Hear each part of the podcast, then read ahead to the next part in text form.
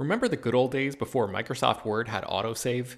You'd type up some important document and then your computer would freeze and you'd lose hours of work just because you forgot to hit save? Well, that's what it's like going online without ExpressVPN. Every time you're connected to an unencrypted network, whether it's in an airport, a hotel, a cafe, or anywhere, your online data is not secure. Any person on that same network who knows what they're doing can gain access to your personal data bank logins, credit card details, passwords, all the stuff you don't want people seeing. Unfortunately, hacking has become much easier than it used to be. People don't even have to be exceptionally skilled to do it, and there's a lot of money to be made by selling your information on the dark web. ExpressVPN stops hackers from stealing your data by creating a secure, encrypted tunnel between your device and the internet. It's incredibly easy to use. Once the app is running, you literally click one button to get protected.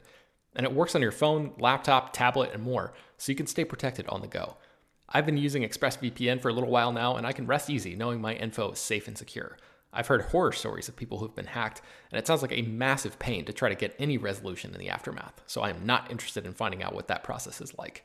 Secure your online data today by visiting expressvpn.com slash slash film.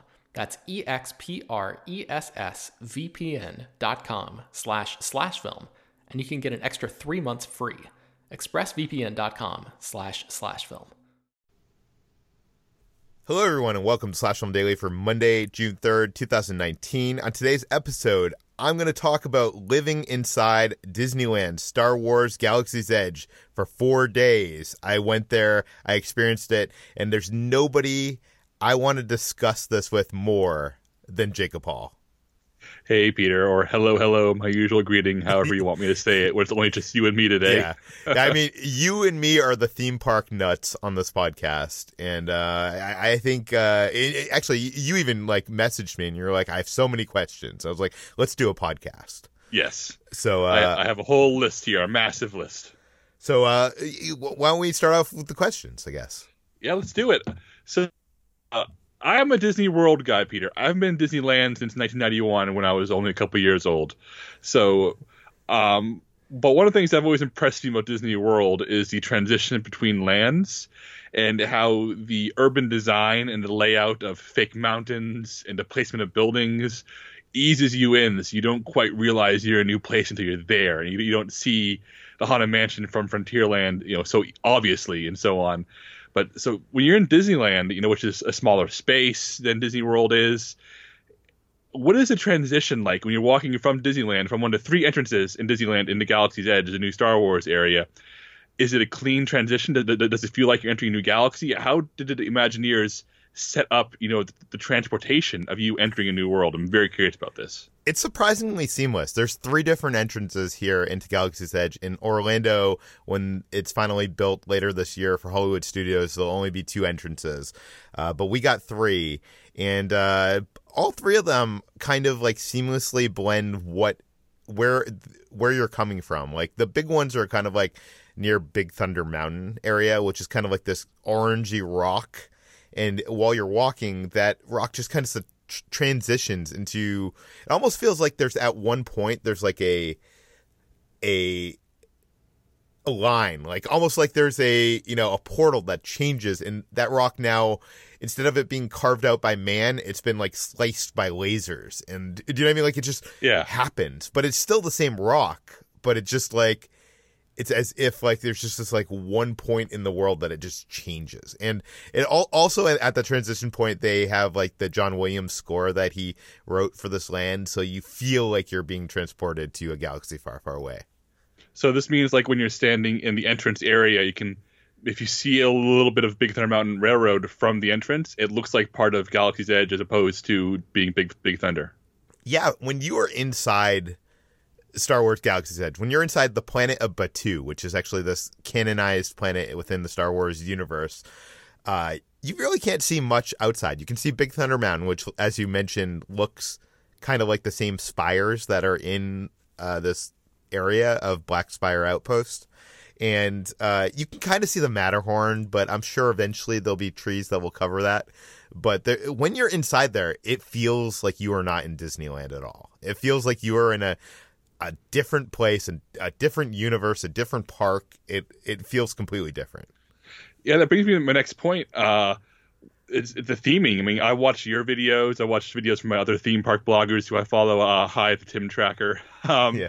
So just watching it, Oh, and I was on Tim Tracker's video because Yes, I got I- to hang out with him, and uh, I didn't know I was. I, I guess some of me talking to my camera got onto his camera, so I apologize to him. But yeah, I, I I could hear you in the background of, of his video, and I, it was cracking me up a little bit. um, Yeah. But the theming on this area is just it's incredible. I mean, just watching the footage of it, everything feels so lived in. It feels like it's brought to life, and this isn't just you know, hey, welcome to Star Wars. This, this is an area called Star Wars Galaxy's Edge, but you're on the planet Batuu. And at Black Spire Outpost, it's three locations, you know, and, and I, I love the attention to detail. You know, you're not just in one city, you're in a city on a planet and in a world and that is just astonishing. So when you're walking around, uh, I'm, what kind of details stand out to you in person that maybe aren't quite captured in the videos? How does the theming feel when you're in that space? What's interesting, their choice of bringing us to a planet that we have not seen in the movies or in the animated series before. Um, so this is not a place you recognize, but the world itself feels so distinctively Star Wars. You know, the crates, the you know the how the doors are, uh, like just all the little details and. The theming is just incredible. Like I've been to Pandora when that opened, what a year ago or two years ago, whenever that was, and that was, I think, like the height of theme park uh theming. Like i think they it, it was it's kind of like this arms race right now between them and universal with them uh, universal creating wizarding world. I think uh disney created pandora and i feel like this tops pandora in almost every single way. Uh just everywhere you go like there's all everything feels lived in. Everything feels uh used and worn. Um you know one of my favorite parks is uh, disney's animal kingdom. I don't feel like that gets enough love but like it, the the theming in that is so incredible it feels like a real world and th- that's what this feels like if you like the buildings have you know dents from blaster fire you know the, like this world feels like it's been through a lot and it's also kind of cool because this is a world that they are exploring in the comic books and the books and maybe even the video games and TV shows and movies. I, I don't even know where, like, how far that goes. But uh, at one point, we were in the cantina, and I, I, I was told that in Thrawn Alliances, the book from Timothy Zahn, uh, we get a story of Anakin Skywalker going to Batuu uh, to meet uh, Thrawn. Uh, this is back in the Clone Wars days, and uh, some kind of uh, altercation breaks out in the cantina, and there's some blast. I'm not exactly sure what it is because I have not read the book, but there's some kind of um, disturbance. There's some kind of uh, mess there that you can still see the remnants of when you're in the cantina. So you feel like you are in a place that has that exists actually in the Star Wars galaxy, which is kind of really cool. Yeah, and so let's go ahead and dive into it. I think the big thing I think a lot of people are really curious about, which is the one attraction that's opened with uh, the land. That's Millennium Falcon Smuggler's Run, and as a lot of people know, there was two planned major e-ticket rides. The other one being Rise of the Resistance, but that one has been delayed a few months because it wasn't quite ready for opening. So Millennium Falcon Smuggler's Run, you know, it's you have been recruited by Hondo Ohnaka from the animated shows to borrow the Millennium Falcon from Chewbacca to go on a smuggling mission that goes wrong and it's essentially a video game meets motion simulator, right? Yeah, it's um, I I don't know. It's quite. It's not quite a ride, and it's not quite a video game. It's somewhere in between those. I would say it feels more like a video game than it does a ride. Although, uh, depending on your pilots, it can be very much a very bumpy experience. Um. But before I, I talk about the ride itself, I want to talk about the queue because the queue is just incredible. They have that Hondo Ohnaka uh, audio animatronic figure, which is one of the best I've ever seen from Disney. Um, there the this ride gets to put you inside the Millennium Falcon. By the way, when you're in Batuu, you the the thing at the very end, like while you're coming into Batuu and exploring this world, at the very end you come to this launch pad where the Millennium Falcon is docked and seeing that Falcon, you know, I've seen all the movies, I've seen all the shows, I've seen I've seen everything. Nothing can describe how massive this thing looks in person. If when you see it in person, it's just so amazing and this ride gets to you get to be put inside the Millennium Falcon. Like they've never actually built a life-size Millennium Falcon in full and uh, Doug Chiang, the guy that designs all the ships and stuff like that. Um, this is said this is the definitive Millennium Falcon. So if you if they're going to show parts of the Millennium Falcon uh, in future movies and stuff, it's going to be all based on the design of the ship that is in Disneyland. And uh, you get to explore the basically, you're given a role, and then you're given probably like five, ten minutes to kind of hang out inside the main cargo area of the Millennium Falcon. You get to, like, you know, go over and take photos at the holochess board. Every once in a while, like there'll be alarms that go off and require you know buttons to be pressed and stuff like that. Um, there's so many like little Easter eggs. There's porg nests everywhere. You might even be able to hear a porg inside a inside a uh, crate. Um, there's the detailing is just amazing, and I've been in there. I want to say like probably six or seven times now, and it never gets old. It really does not get old. Being in there, I I have a smile on on my face that is like from, you know, chin to chin. I mean, to uh, what are you going to say? Not chin to chin, uh, cheek to cheek, cheek to cheek. Yes, uh, and it's just I don't know. It's just so cool. It's so cool. And then you get basically you get put into three different categories. So you either are a pilot, you're a gunner, or you're the engineer. So there's six seats in the Falcon. Normally there's only four, but I guess Chewie has updated it so there can be six seats. And you get to either be one of the pilots, which one controls the up and down, one controls the left and right. The gunners, one controls the left, one co- controls the right and uh, you can pick either automatic or manual. So automatics for you know younger kids, manuals for people like you, Jacob, who have played video games. And um, then there's the engineers who are in the back seats. And basically, when the ship's taking damage, there's all these buttons that light up that you have to press to to fix the damage. And also, there's a mission that we're on to retrieve something, and the engineers are you know instrumental in that as well. But uh, I think the best position to be in here is the pilot because you're close up to the window. You feel like you're most involved here because you're like actually moving the ride. You can't, as far as I know, you can't crash the Millennium Falcon, but you can damage it a lot. um and uh i've been in some ships that have been very damaged and it's pretty cool too because when you're leaving the millennium falcon depending on how much you damage the ship like there could be like lighting effects and sparks and it, it, the hallway you leave like feels like the result of your journey, if that makes sense. It does. Here's here's my question. I feel like I think you mentioned this in your written coverage in the site. Uh, this feels like a ride that requires a lot of communication to be fun, a lot of shouting and screaming, and like pull up, pull up, shoot that, shoot that. This sounds like something that you really want to do with people you know, right? Yes, I think this is the best experience when you are doing it with a group of six people you know. If you're going to Disneyland, uh, as I typically do with my girlfriend, and I'm in a group of like, you know, I'm we're the two people out, and, gr- and there's a group of four there. I feel like it's gonna feel weird. Like you need communication. Like uh, for the gunner role, uh, you in manual mode, you're shooting either like up, uh, middle, or down on your side, if that makes sense, and you really need communication between you and the pilot for for that to actually work out when you're trying to shoot tie fighters and stuff like that. Um, so communication is key. Uh, you can watch our. I did a whole video on my first uh, the first visit, uh, which I'll link in the show notes. It's uh, our first visit to Star Wars Galaxy's Edge, and I showed the whole ride in that video. So if you want to take a look at that, I'm I'm not sure if it makes much sense. Uh, it, there's so much going on, but um, but it, it, it's crazy. People are yelling at each other. Um, the, my only complaint is the engineer's a cool role. You're fixing stuff, but you're you're having to look at either the left or the right side of the the cabin, uh, the cockpit. So you're pressing buttons and you're missing out on a lot, lot of what's going on on screen on the ride. So some people I think are probably not going to like being the engineer as much. I think the gunner and the pilot are more exciting. Yeah, this sounds really cool because the closest thing I can think of in comparison is Mission Space at Epcot at Disney World. But at Mission Space, you're you know you're on mission to Mars, and it's a cool ride. It's a little dated now, but it, there's a pilot role, you know, engineer role, and so on. But if you miss your cues, the ride doesn't change. The ride's still the same. It is, it is the illusion of interactivity.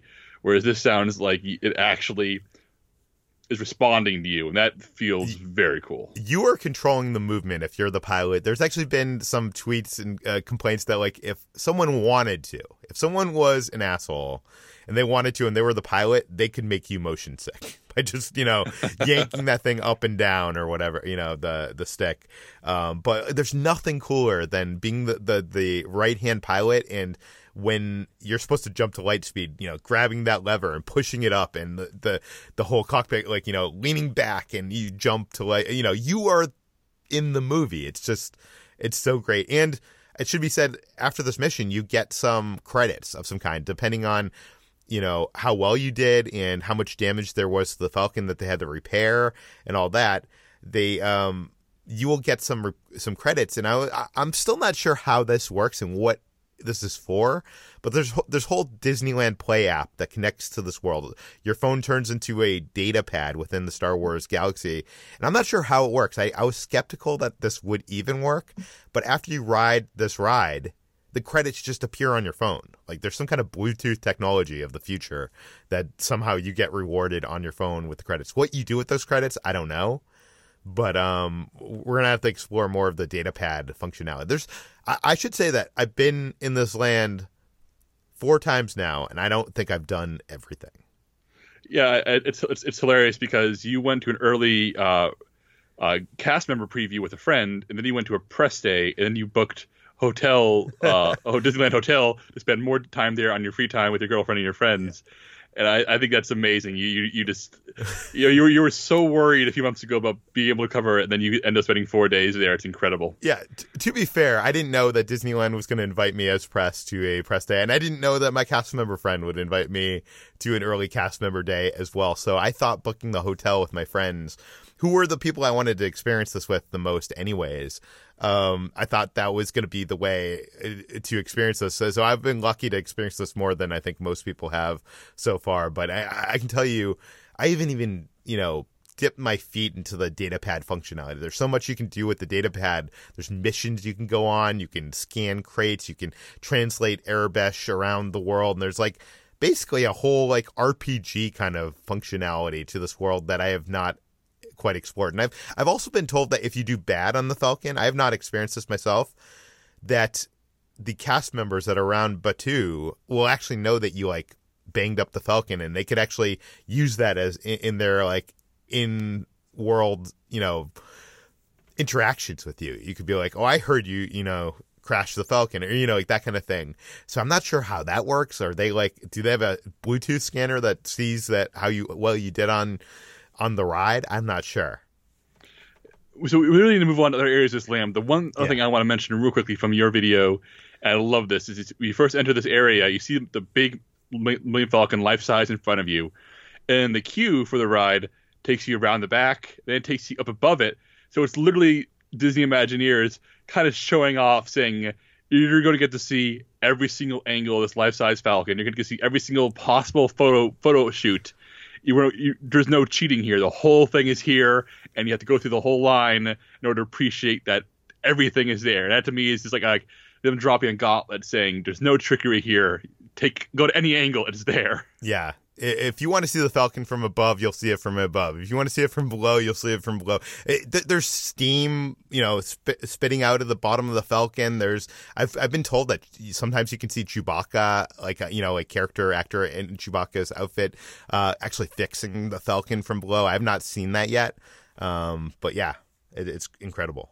All right. So there are a number of shops, but I want to talk about one in particular because this is the one that I feel like people are having a strong emotional reaction to and that is the lightsaber shop. Or I'm sorry, the uh, the junk shop. It's themed as a junk shop where you can go secretly build a lightsaber out of recovered parts. And of course, they're not advertising this because they're hiding from the First Order, and cast members try to encourage that you know wink, wink, nudge, nudge uh, approach when you're outside.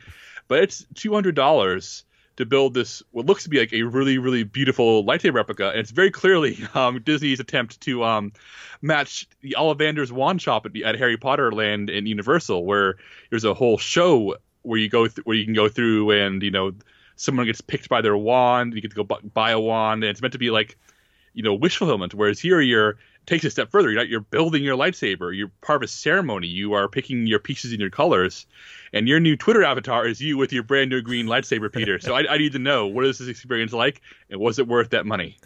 I will say this, Jacob. I was hesitant on, doing this, not because I didn't want my own lightsaber, but you know, I, I'm I was considering buying like you know they sell legacy lightsabers there of like the lightsabers from film, and I was like, do I really need my own lightsaber? And like, I I'm sure the experience is cool. I like all Ollivanders, um, but uh, I went and did it, and it's you know two hundred fifty dollars after tax and stuff, and you basically get brought into this workshop. It's Savi's workshop, and these people inside there help you scavenge through like lightsaber parts and build a lightsaber.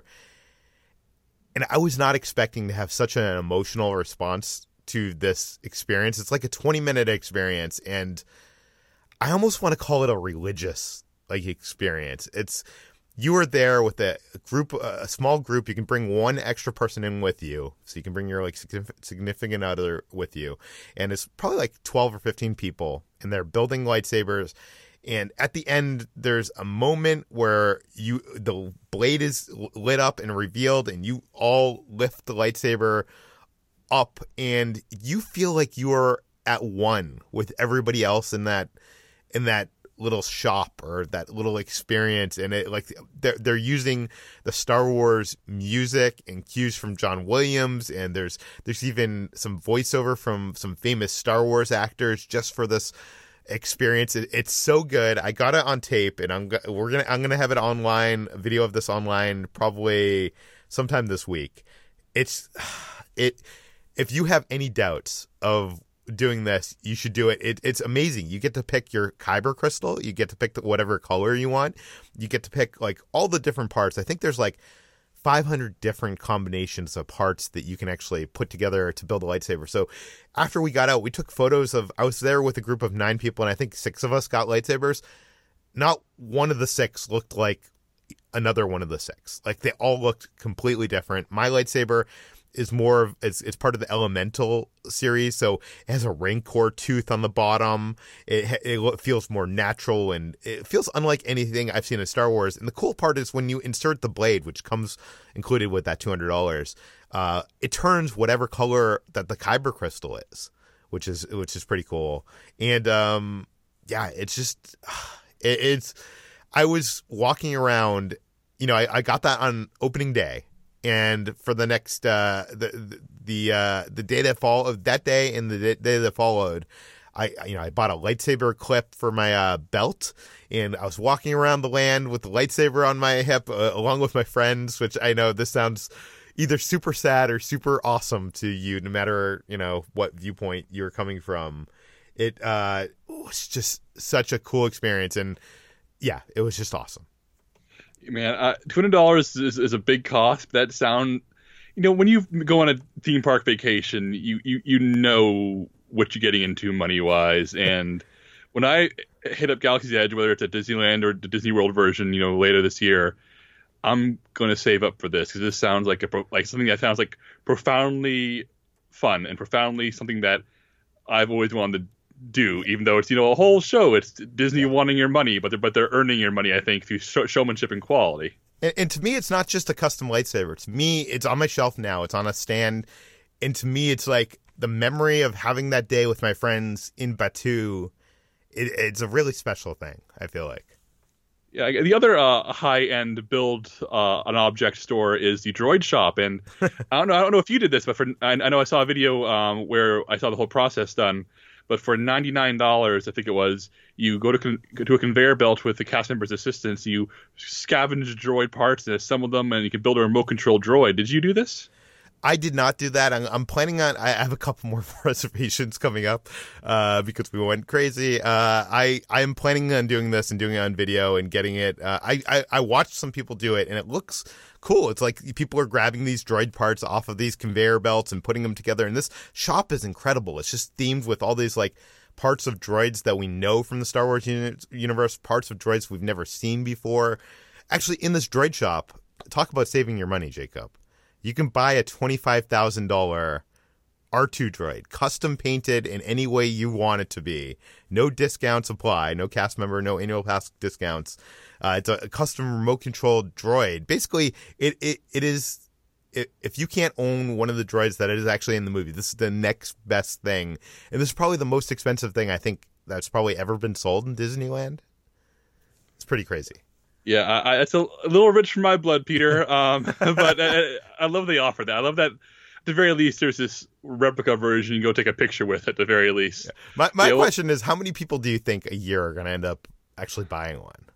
That's a good question. I mean, like at Disney World, you can rent a yacht for like five hundred dollars an hour. So Disney knows they have, they have, they have rich fans. So I, my guess, still sell a couple. Yeah, and I, I should mention that they they sell a lot, like two hundred dollars sounds like a lot for a lightsaber. There, you could buy a full stormtrooper outfit for like six thousand seven hundred dollars or something in one of the stores. There's full life size, you know, you can buy Kylo Ren's helmet for I think like six hundred dollars. So there's for the collectors out there, there's a lot of money you could waste.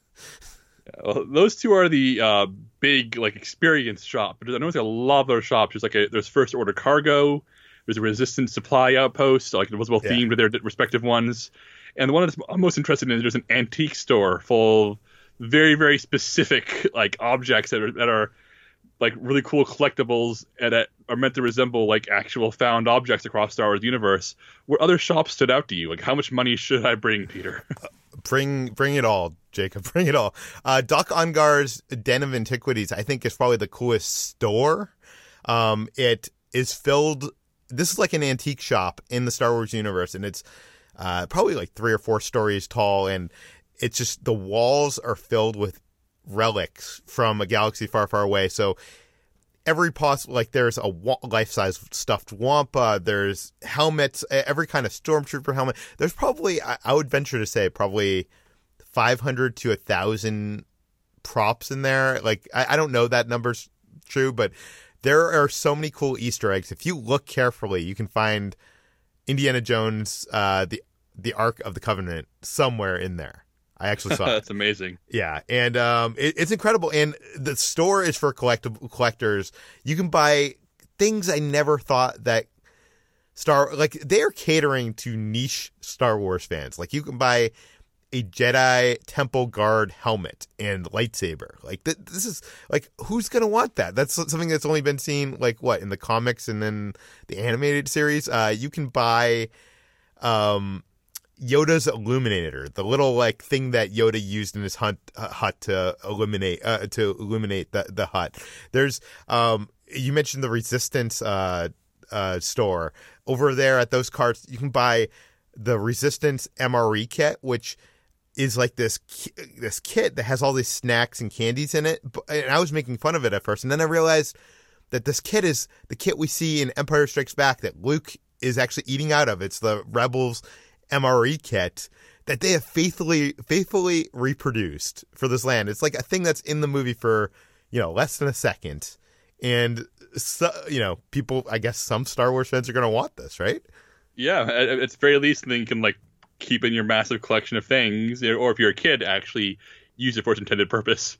Uh, I will admit, looking at videos, the one thing I found disappointing about the shopping is that for everything that feels like in universe, there's like like keychains and pins and like more standard, you know, theme park merchandise. It kind of took me out of it a little bit. Did you feel that way, or am I just being obnoxious? It's tough. They're walking a fine line because everything in here is supposed to be in universe. There's not gonna there's not anything you find in here that has the Star Wars logo or says Galaxy's Edge. There's a store where you can buy like postcards from Batuu or Black Spire Outpost, which is this little town that you're in, uh, and that that makes sense. Like if you go to any town, there's a touristy store. Um, but I know what you're talking about. There's like you know stuff you can buy of like the Millennium Falcon, and it's like, would they really be? You know, would you really be able to buy a like small Millennium Falcon in this? You know, if you were actually in this world, no. Would you be able to buy a you know Boba Fett toy probably not. But a lot of it is pretty cool. A lot of it is in universe. Um, the one thing I do want to mention uh, for shopping is the creature stall. And this is a store that's filled with Star Wars creatures, and you can basically adopt and take home anything from a porg to a wart to uh, any Star Wars creature you can think of, and they uh, even a quacking uh, monkey lizard like the uh, Salacious Crumb. Uh, that one sits on your shoulder, kind of like the banshees at Pandora, and you can puppeteer it. Um, the Porg like will talk and flap its wings. The, uh, the, you can get a Lothcat, which is from Star Wars Rebels, and that one I, I was so amazed at because you can uh, pull its tail and its eyebrows will get it'll get mad at you and then you can uh, pet its head and it will calm down. Like every one of these like toys they're not just plush toys. I like I, am sure like if you just saw photos of them they would just look like plush toys. Every single one of them does something cool in its own strange unique way. Oh that sounds really cool. And it's also the toydarian toy shop which has all the in universe toys, like things look like action figures that were actually made in universe, right? Yeah, a lot of like plush and wooden uh, created things. Like so, you can you can buy a wooden stormtrooper doll like the one we saw Jyn Erso had in Rogue One. You can buy uh, sabacc. You can actually buy the cards in sabacc. Uh, you can buy uh, even chance cubes that we saw in what Phantom Menace. So uh, there, there's a lot that you can buy. There's too much you can buy. I I, I don't I don't even want to look at my credit card statement of what I spent over the last week, but uh, I, I, I spent a lot. So let's, let's move on from the shopping to the food. Uh, let's not talk about blue milk. I want to talk about. I want to have our own conversation about blue milk in a second. So let's talk about everything else, and that includes um, uh, the the main uh, quick service restaurant. It's a cargo. Um, yeah, it's Docking Bay Seven. Yeah, uh, food and cargo. Yeah. And, so how how is that? Uh, it's very good. There's it all the food there is I mean it's variations on food we have on Earth obviously, but it feels otherworldly. Um, the one I like the most is the Kaadu ribs, which is like a, a normal like baby back rib kind of rack kind of ribs, but it has like the sweet and spicy sauce on it, and it comes on top of this cabbage and also this uh blueberry corn muffin, and it looks very otherworldly. The desserts there look like the stuff that they sell at uh, Pandora.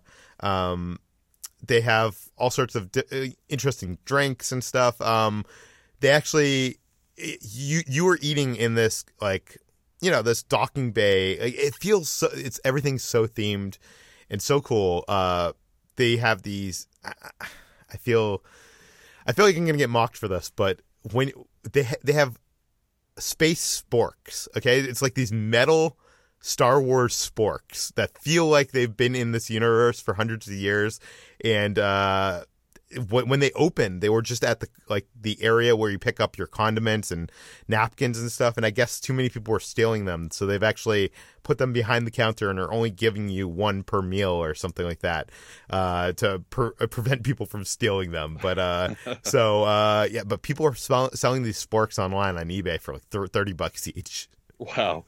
Uh, so there's also uh, Oga's Cantina, which sounds to me like the place to go. Is It's you know just this very intimate place to get drunk at Disneyland, and and Rex from the original Star Tours is your DJ there, right? Yeah, no, there's everybody that's ever wanted to step inside the world of, of Star Wars just wanted to step inside the cantina, and this feels like a Star Wars cantina without the droids and without the creatures. And I think that's my one complaint about not only the cantina but this land as a whole. That you know the the inhabitants of uh, of Batuu, and I know we'll talk about that later, all seem to be like young white people from Southern California. um, because they are. But um, you know, there doesn't seem to be older, grizzled people. There doesn't seem to be aliens. There doesn't seem to be droids. But this cantina is, by the way, it's one one of the biggest weights in all of the land. Uh, cast members are uh, calling it the third attraction, even though it isn't of the land. And um, it Rex is in the corner, you know, playing intergalactic beats, stuff that sounds like the Cantina band from uh, uh, New Hope and stuff like that, uh, remixes of and, and, stuff like that. And uh, Paul Reubens reprises his role uh, with Rex's voice. It, it's it's all amazing. The drinks there are all very good. Uh, there are with everything else, there's expensive options here, Jacob. There, there is drinks that you can buy in a, a Porg uh, ceramic um, mug. There's an Endorian Ewok uh, tiki mug, and there's even a beer flight because they have four different beers there that you can buy in this beer flight. That the beers are are served in Rancor teeth. So it's it's this thing that you buy for seventy five dollars and you get to take home. Uh, and uh, some of my uh, my whole crew, we had nine people. We went to the cantina, and I think we spent like five hundred and fifty dollars for the grand total of our Jeez. our trip. Yeah, and you only get forty five minutes in there, and there's a true drink maximum per person with an ID in there. So uh, it's uh, drinks range are, are, about fifteen bucks each, I'd say, if you're not getting a souvenir option. And uh, there isn't many, much in terms of snacks there, but there is something called Oga's obsession. Oga is the person who runs the cantina. You don't see her, but you hear her over the intercom from time to time and um, her obsession is like this. It's served in like this uh petri dish, and it's like Jello with boba balls and some dried fruit and pop rocks on top. And I know that doesn't sound like it's going to be good, but it was amazing. Oh wow! Uh, but for other like if you're like on the go, there's Ronto's Roasters, I believe it's called, which is yeah the outdoor grill where the grill itself is an old pod racer engine, which is theming that I adore. Yeah, and the torture droid is is the one cranking the the alien creatures, roasting them in the pod racing engine. Uh, the main thing there is the Ronto wrap, which is basically like an elevated hot dog, is what I'd call it. It's served in a pita. It has some uh, some other stuff in there. There's some slaw and stuff. It, it, it tastes amazing. It's probably a little overpriced. Everything's overpriced. It's a theme park, um, but I, it's it's probably one of the best things I had in all of there. They they also have like some beef jerky options, which I know for you and me, Jacob, uh, the people on keto, might be a good option, but I tried some of it, tasted dry, and it feels like one of those things that like they thought would be a good idea because it looks alien and weird to serve beef jerky, like these big slabs of beef jerky. But um, I have the feeling it's not going to last long. Yeah. Uh, so let's go ahead and move on to the, the, the controversial thing here, and that's the blue and green milk. And I feel like for people who aren't theme park fans, we need to establish what Disney's goal here is, and that is when the Wizarding World of Harry Potter opened Universal, they introduced butterbeer, which you know was from the world of Harry Potter. People always want to try butterbeer. What does that taste like? And you cannot. It, it became such a massive hit. It makes so much money for Universal. They have sold millions and upon millions of cups of butterbeer. So much so they've raised the prices and people don't care. It's now regular version, frozen version, warm version, yeah. and clearly with blue milk uh, and green milk, you know, uh, borrowed from Star Wars universe. This is Disney trying to do butterbeer. So the question is, from me to you, Peter, is blue milk milk the new butterbeer? Unfortunately, no. And this is something I've wanted to try ever since I saw A New Hope, uh, the blue milk. Uh, it has kind of like I want to say a berry taste to it, although I've been it's been described as other things like watermelon. I don't know. It, it, different people describe different tastes to it, but it's this creamy. It's made out of coconut and rice milks. Uh, it's not made out of so it's non-dairy. Um, it is the f- frozen one is better than the non-frozen one that they serve in the cantina, uh, and it's I don't know. It's not bad, Jacob. It's just it's not butterbeer. Do you know what I mean? It, it, it, kind of like the taste of and they serve it in a small glass. It's eight bucks, and it comes in this like really small cup. And I feel like you want you don't want to have more than that small cup of the butter uh, of, of of the the milk. And they they also serve the green milk, which we saw Luke Skywalker drink on Ahch-To in Star Wars Last Jedi. It looks a little bit yellow and not really green there, um, and that has more of a citrusy uh, taste. It has like a flower or hibiscus like aftertaste. I'm not sure which one I like more, and I'm not sure I would ever buy either of them again. Oh, that's the roughest thing Disney could possibly yeah. hear, honestly. Because like you mentioned to me earlier uh, before we were recording that you you can't visit the Wizarding World of Harry Potter without getting butterbeer. You like when you go in there, it's like yeah. I need I cannot leave without getting a glass of butterbeer and here is their signature drink, and you don't want it again. That feels like in a land where so much feels right. That feels like like not a disaster by any means, but it's not going to be the massive sensation that Universal has over there. Yeah, I mean, I think it'll be a sensation for the first year because everybody's going to want to get an Instagram photo with the blue milk, but um, I don't know. I I feel like Disney has their customer satisfaction surveys, and I think people are gonna be voting down on this one. So let's talk about the people in Batuu. You mentioned earlier that you wish there was more aliens and people of more ages and variety instead of you know uh, young minimum wage Disneyland employees. Yeah. But um, a lot of hype was made about how they're they're going to be acting like they're in character, like they're citizens of Batuu. Like, and so I'm curious about how they walk the line between having to actually function as an employee, you know, take your money at a, at a cashier register, you know, make sure you, you know the rules of, of the ride and, and enforce, you know, restrictions while also acting like they're citizens of an alien world. Does it work? It does and doesn't. Um, I will say that uh, you know they have their own vocabulary on Batuu. So while you're arriving there in morning, you'll hear the citizens telling you "bright suns," which means good morning. Uh, you know, there's there's a whole list of vocabulary words you can learn on uh, online before going taking your trip there. And um, if I think it works, it works as much as you want it to work. Do you know what I mean? As much as you want to put the effort in, they're going to put the effort out. Like I've had some very interesting in in world conversations uh, with the citizens of Batuu, and I've had also ones that were like felt like uh, oh this is just a replica of Luke's you know like like like that didn't feel like we were talking to someone from Batuu at all.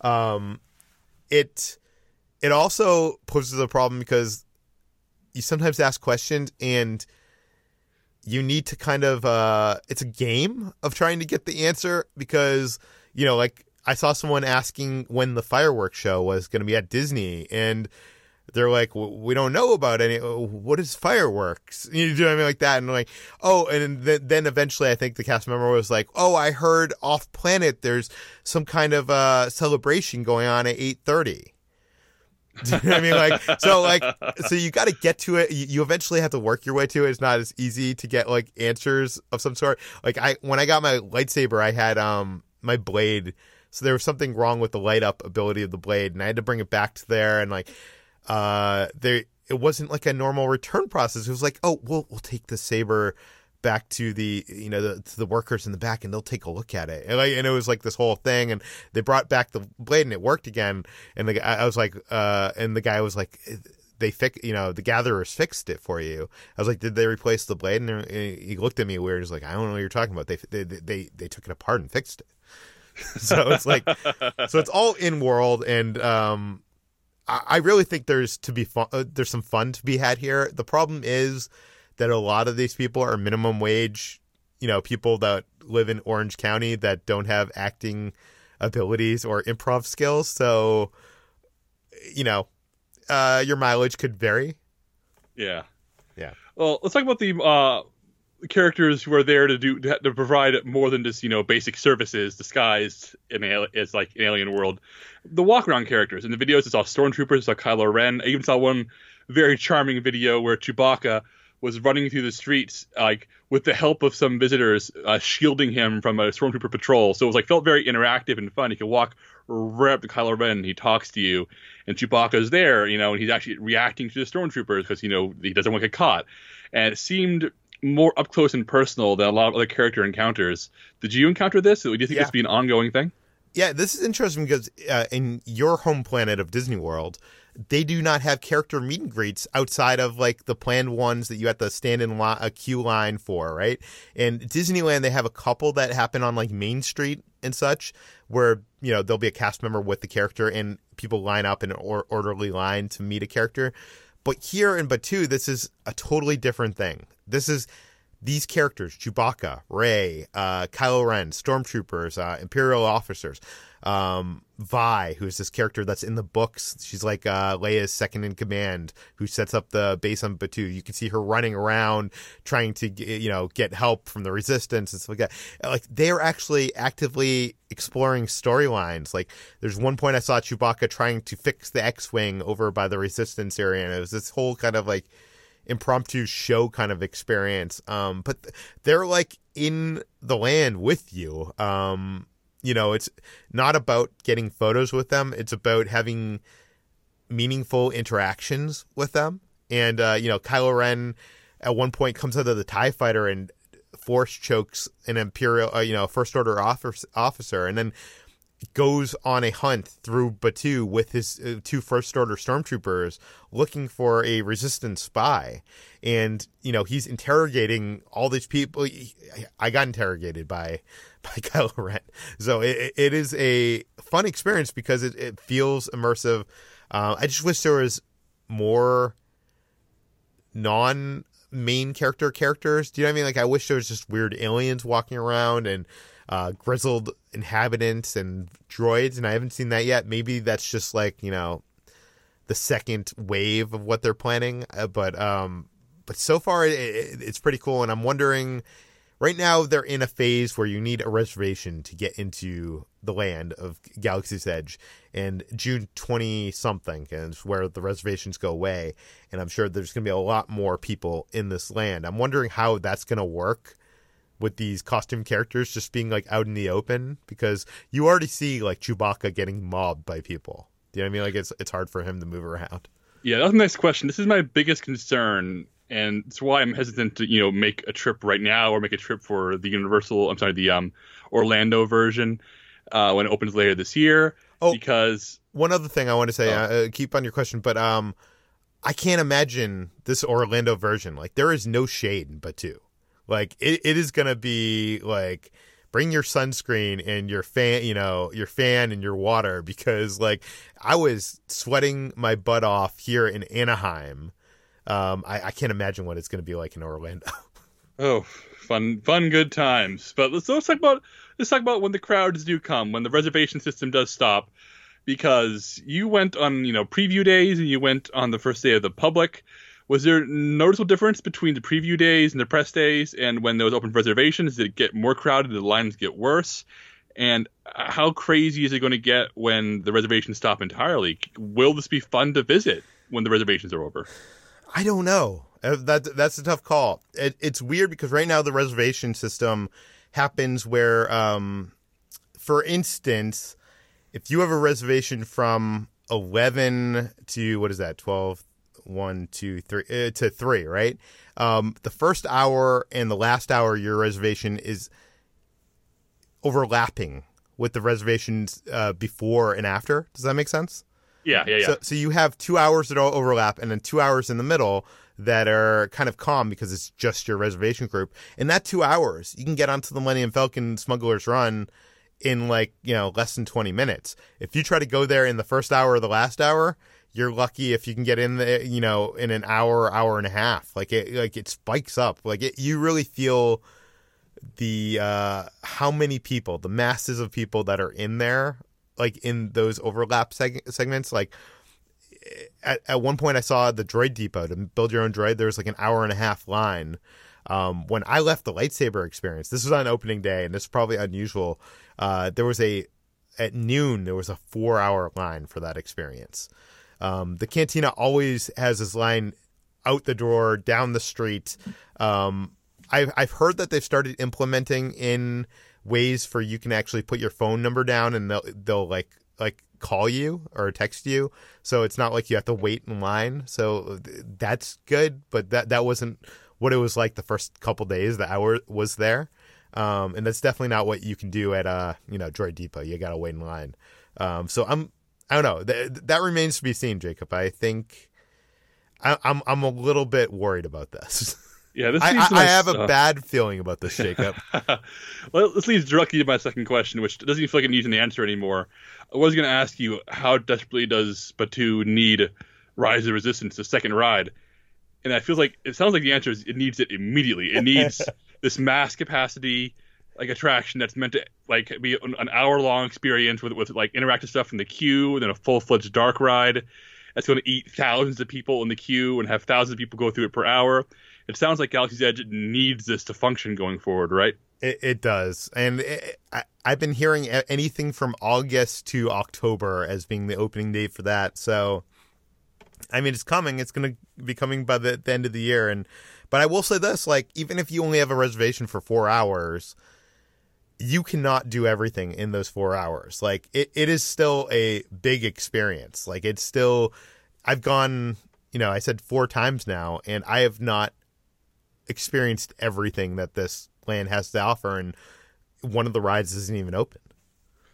Yeah. So one thing we mentioned earlier is the theme park Cold War between Disney and Universal. I mean, uh, Universal really upped their game with Harry Potter, and then Pandora and Star Wars was Disney firing back, and now Universal's building another theme park to fire back at them, and they have a new Harry Potter roller coaster opening uh, this month. So this is just a pure game of speculation, Peter. But as a theme park fan, as somebody who actively studies this industry and enjoys it more than the average human being, what does Universal do to respond? How does the Cold War escalate? What comes next? Well, we know Universal is building a fourth park in Orlando, so that's happening. And we know that they're planning, you know, Super Nintendo lands in all of their theme parks. It seems like. Uh, so I think that's probably the next big strike. Is is is that right? Like, Universal has said that they want a new ride or new attraction every year for every one of their parks that that they have right now. So you know, here in Hollywood, they they have uh, Jurassic World opening this year, probably Secret Life of Pets opening next year, which uh, and I'm guessing Nintendo Land the year after that. So like, you know, it, it's just it's going to keep on happening. I, I'm I'm wondering if Disneyland, you know, this is the first major expansion of Disneyland in quite some time. You know, they've done stuff with DCA, but this is the you know the biggest land that they've ever built. And I'm wondering, you know, they, I know that they have plans for the Marvel land over in DCA, so that will probably be the next big thing to happen. And then there's rumors that they might redo Tomorrowland, but I, I don't know, like if Disney can can maintain the like one new attraction a year, like you know time timeline that Universal has kind of like taking the call to. Yeah, I feel like the uh, double-edged blade of of the Universal versus Disney dynamic is that uh, Disney is very sentimental. It does not like to replace its classics. It likes to like rely on the fact that people want to come back and share an experience with their kids that they had you know years ago. Whereas Universal is unsentimental, sometimes to a fault, where there's like saying if it's too dated, tear it down, build something new right away. So I feel like those two mentalities are at war. It's and the question is, you know, where do both companies draw a line? Where does Disney's sentimentality um, collide with Universal's, you know, unsentimentality? You know? Yeah. Well, I'm I'm honestly curious. I know this isn't your question, Jacob, but like you know, Star Wars: Galaxy's Edge is set between Last Jedi and the Rise of Skywalker. Um, and I'm wondering what happens after Rise of Skywalker. Like, you know, this land has the First Order. It has Kylo Ren. I'm assuming Rise of Skywalker is going to put, you know, the First Order is going to be defeated, right? Kylo Ren is either going to be redeemed, killed, or turned to the light side. Like, how how do how does this world function? Does it always function as a you know a minute in this time period? Like we've heard rumors that it's going to grow. You know, they'll have seasons. Um, that it will become new things. Like how how do they change that? And I'm I'm because you know if it was just this land, I could see that, but like this Rise of the Resistance ride that hasn't even opened up has a Kylo Ren animatronic in it. It has the you know the First Order is a big part of that. So how how do you do you have any idea how this would grow with the stories? I think it we stay in the snapshot. I mean, uh, the the, the period of time between uh, the first Star Wars film, A New Hope, and Empire Strikes Back is always sort of unspecified period of, of years that's become like the playground for all kinds of Star Wars stories, video games, comics, novels. They all play around in that time period because it was it's large enough to have unlimited adventures, and people always return to that time period because you know there's very little time between Empire and Jedi. So I feel like if people keep on going back to that time period as a fertile ground for all kinds of stories, I think Disney's gonna be very comfortable using the, the space of time between Last Jedi and Rise of Skywalker uh, as is their playground because we don't know the exact amount of time, but there will be a time jump of some kind. So I feel like in the same way that we're going to see a, so many comics and books and video games set in that in between those two movies, I think that for the foreseeable future, Disney to be very happy to have stories set in this playground. Yeah, I wonder if a few years down the line, if you know the crowds were waning, if there's a way to reskin this land for like a year into it being set during the original trilogy. Do you know what I mean? so Darth Vader could be on the, you know, walking around with normal stormtroopers and uh, they can maybe reskin the ride. I'm probably going way too far. That's probably not possible, but I think that would be cool if they could. Yeah, I would be very curious about that too, because same thing with uh, with the Harry Potter land. That's set very specifically in the fourth book. If you actually, sorry, if you're in Hogsmeade, you're during the fourth book, and if you're uh, visiting Diagon Alley, you're during the last book or, or last movie. So it's, it's very strange um, about how the, spe- the very specific times was set in. I'm, I'm, I've always wondered. It, it, you're right. With both these, will they ever feel the need to update it in any way to reflect something more timeless or to reflect whatever's more popular at the time? Yeah. And uh, right. Oh, one thing I wanted to say to you is, um, you talked about the music earlier. Uh, I want to talk about the sound because this is the first theme park land that I think has Dolby Atmos. There's points where you're walking through this land that you hear spaceships fly from your left overhead and to the your right. Like, and I could swear that, especially at nighttime when you can't see anything above you, that there's actual spaceships like flying above you. It it is like you feel like you are there. Oh, so the next step is going to be a Pepper's Ghost projection effect to somehow project spaceships above you. well, I think they could accomplish that in in practical world with drones. Like they could actually have drone Tie fighters, and like maybe they would have a, a show, like a nighttime show where like there's X wings and drone uh, and Tie fighters fighting each other, and you have these lasers shooting and you know firework explosions. Oh, that sounds so cool. We, yeah. we could fingers crossed. Um, so here's my next big question, which is you always hear about how an ambitious theme park restaurant will open, raves from you know theme park aficionados, raves from people who value unique experiences, or like you know a ride with all the bells and whistles working. And after a few years and all the customer surveys, you know people say, I don't want this unique food. I want chicken fingers and nachos, or you know a ride stops being as popular, so they stop maintaining every little tiny detail, and they start saying what's acceptable to lose and what's not. So, having eaten a weird food here that's style like alien food, it was really out there, having ridden Smuggler's Run, which is so full of detail, how long does this last? How long does it that will it be until you know the restaurant stops serving alien food and just says, "Here's a burger"? I mean, hopefully it won't happen, but it's, it's, it's always on the edge of my mind now. Yeah, I don't know. I mean, like I said, the the sporks made it two days, so I don't. uh I'm wondering that myself because there's some of these items that don't look appealing to I, I, feel like mainstream American like do you know what I mean like general population people like uh, non-adventurous eaters. Yeah. Yeah. Like that's my main worry is that um, I'm actually doing a for work a Disney World trip later this week. Uh, we'll talk about more of that on future podcasts, but I'm like making a list of restaurants I want to go to because you know I don't know what's going to be on the menu when I'm there again. Like I want to make sure I try the weird stuff. Like I know Skipper Canteen at Adventureland apparently it's been changing up the menu because people were kind of opposed to its super international flavors. And I want to be there before it's chicken fingers, you know? Yeah. Okay, so let's talk about what you don't like. I know that's that's we've been raving for over an hour, for like an over an hour now. it's clear this place is great. It's clear for a Star Wars fan, especially, it's awesome. But let's get negative, Peter. Let's let's open up that little bag and talk about what you don't like, what could be improved, and what do your what do you what do you want to nitpick? Okay, my nitpicks are this. Um, I feel like the Millennium Falcon ride is a bit of a video game, and it feels like that. It feels um, less of a ride. It, it does feel like they've started ramping up the movement in that a little bit more after there has been some guest complaint. I, I, I could be wrong there. I'm I'm just speculating. Uh, from my first ride to my last, it feels a little bit more bumpier. Um, but I feel like this is not the E-ticket attraction that everybody like is looking for. I feel like, especially after you know you getting to hang out in the Millennium Falcon before you actually go into the the cockpit for the ride, like that experience, it, it's almost downhill a little bit. Uh, not to make it sound bad, but uh, it, it's a good ride. It's not a great ride. Um, the walk around characters, I really think that there needs to be more immersion. There needs to be more uh, storylines going on. There needs to be loops, like you know, in the world of Westworld. Like there needs to be like actual things happening on like a four hour loop or something of like stories you could follow almost like um what's that uh play in New York where you go into the, the apartment building and you follow around people? Uh, sleep no more. Yeah. Yeah.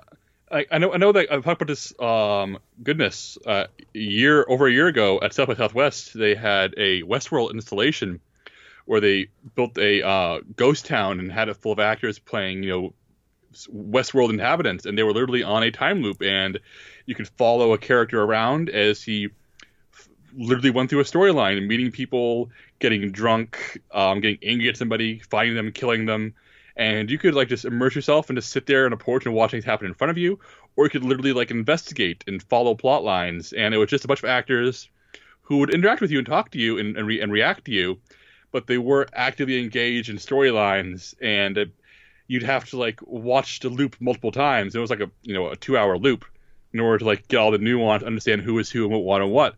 And that was you know just a, a pop up installation. I feel like what you're saying here is Disney needs to take this to the next level. Yeah, and also uh, on that on that point, there is a store where you can buy clothes. You can buy Jedi robes. You can buy Rey's uh, what, what her, her, outfit. You can buy you know Emperor's gear. You, you can whatever. In the Wizarding World of Harry Potter, you can buy your house robes and wear it around the the land. They encourage that. Here, they the costume policy for I think adults, which is I think is like fourteen and up, um, is that you can't wear costumes. You can Disney bound, which is like clothes inspired by characters and stuff like that, but you can't wear actual costumes. And I feel like that's a a real downside. I, I know Disney doesn't want people to be mis- mistake park guests to be mistaken as characters in this world played by cast members. They want to differentiate that and not be any confusion.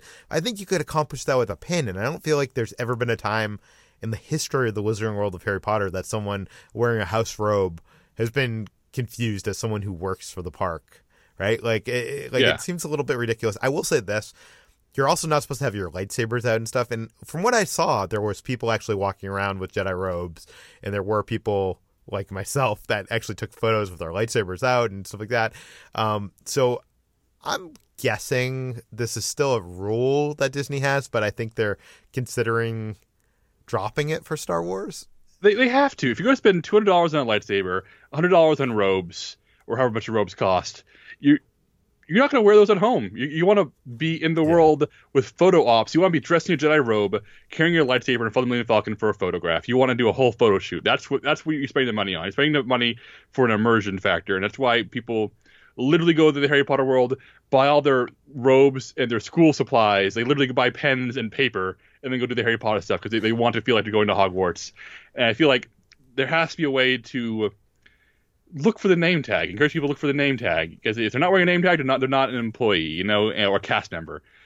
I, I just feel like telling people, yeah, you can buy this extremely expensive thing and then just put it away and not use it while you're in Batuu. That's so dumb. I really that's they need to change. It's really dumb. And my my last thing to complain about is the small spaces that they created. I, I, I, refuse to believe that they didn't see that everybody going to Galaxy's Edge would want to visit the Star Wars Cantina, right?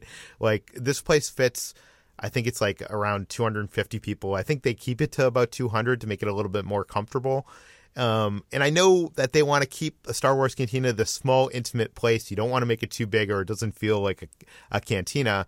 But I feel like there's a way to do this where you actually had like you know two or three cantinas in one entrance and you don't know actually which cantina you're going into do you know what i mean like it's a uh, door that switches um, yeah. and also with this lightsaber experience. I, I mean i'm not sure how popular this is going to be after you know the opening week but right now there's lines of four hours waiting to do this lightsaber experience. Like you can only do like something like 15 at a time and that's 20 minutes. So what is that? Like 15 times three is 45 an hour? Like that that's I, mean, I, I, could be wrong with my math. I don't. I don't actually have the numbers in front of me, but it seems like way too little. They should have multiple rooms. They should have built this out to accommodate, like knowing that people are going to want to do those experiences.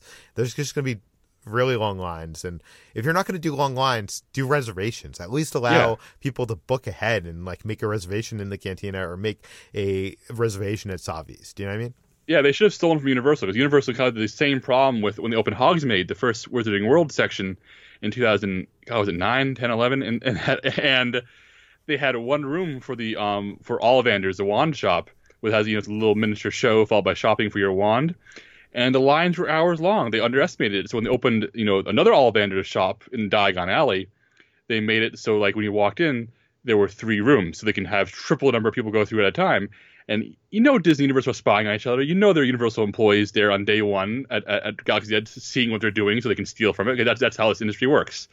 So I'm, it baffles me that Disney did not see what they did with Diagon Alley and steal that because they because they had to have known that that was going to be a problem. Yeah, no, I, I think they knew it was going to be a problem. This, this, is there's a lot of, I mean, even the shade thing I mentioned, like, is a problem in Anaheim, and this isn't like a land where you can just like put up, you know, umbrellas because you know umbrellas don't exist in the Star Wars universe.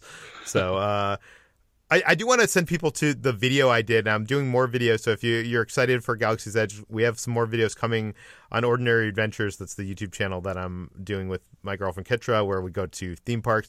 Uh, but you can see in there like uh, a lot of what we're talking about and it's actually kind of cool because like we got to go on the opening we got to go on the press day which there was a lot of celebrities around. So you can actually see like ben schwartz and some other celebrities in the background having fun in this land. And uh, on the opening day when we went going into this land it was just an emotional experience because when they opened the gates the imagineers that helped build and create this land were on either side of the pathway just clapping giving people high fives. It, it, it was just a really cool experience. And uh, that that video isn't up yet, but it's going to be up uh, this week. And uh, seeing footage of uh, legendary Imagineer Tony Baxter just enjoying Star Wars Land was better than any like movie star. Like uh, if I could interview anybody who's at Star Wars Land, it would be Tony Baxter. yeah, yeah. The only reason I didn't get my photo with him before is because I've gotten uh, uh, then was because I got a, my photo with him two times prior. So um, I, I was standing in line behind Drew Struzan in the uh, the toy shop, and I, I wasn't sure it was him, and I was like Drew, and he turns around. I was like, oh my god, I'm such a huge fan. And he's like, of course you are. You recognized me. You wouldn't have recognized me if you weren't a fan. I thought, which I thought was funny. Um, but uh, yeah, yeah, it was just very cool. All right, so let's wrap this up. One more question, Peter. This is this is a big one. The one actually that I need to know, which is, do we book a trip now or do we wait till Rise of the Resistance is open? Because you're you live in LA, you have a season pass Disneyland. You can pop over to Disneyland whenever you want. But I need to travel from, from Texas. I need to fly to Florida or I need to fly to California to do this. Is it worth it right now for a vacation, or should I wait those extra months until Rise of Resistance is open? Like, wh- what should I do?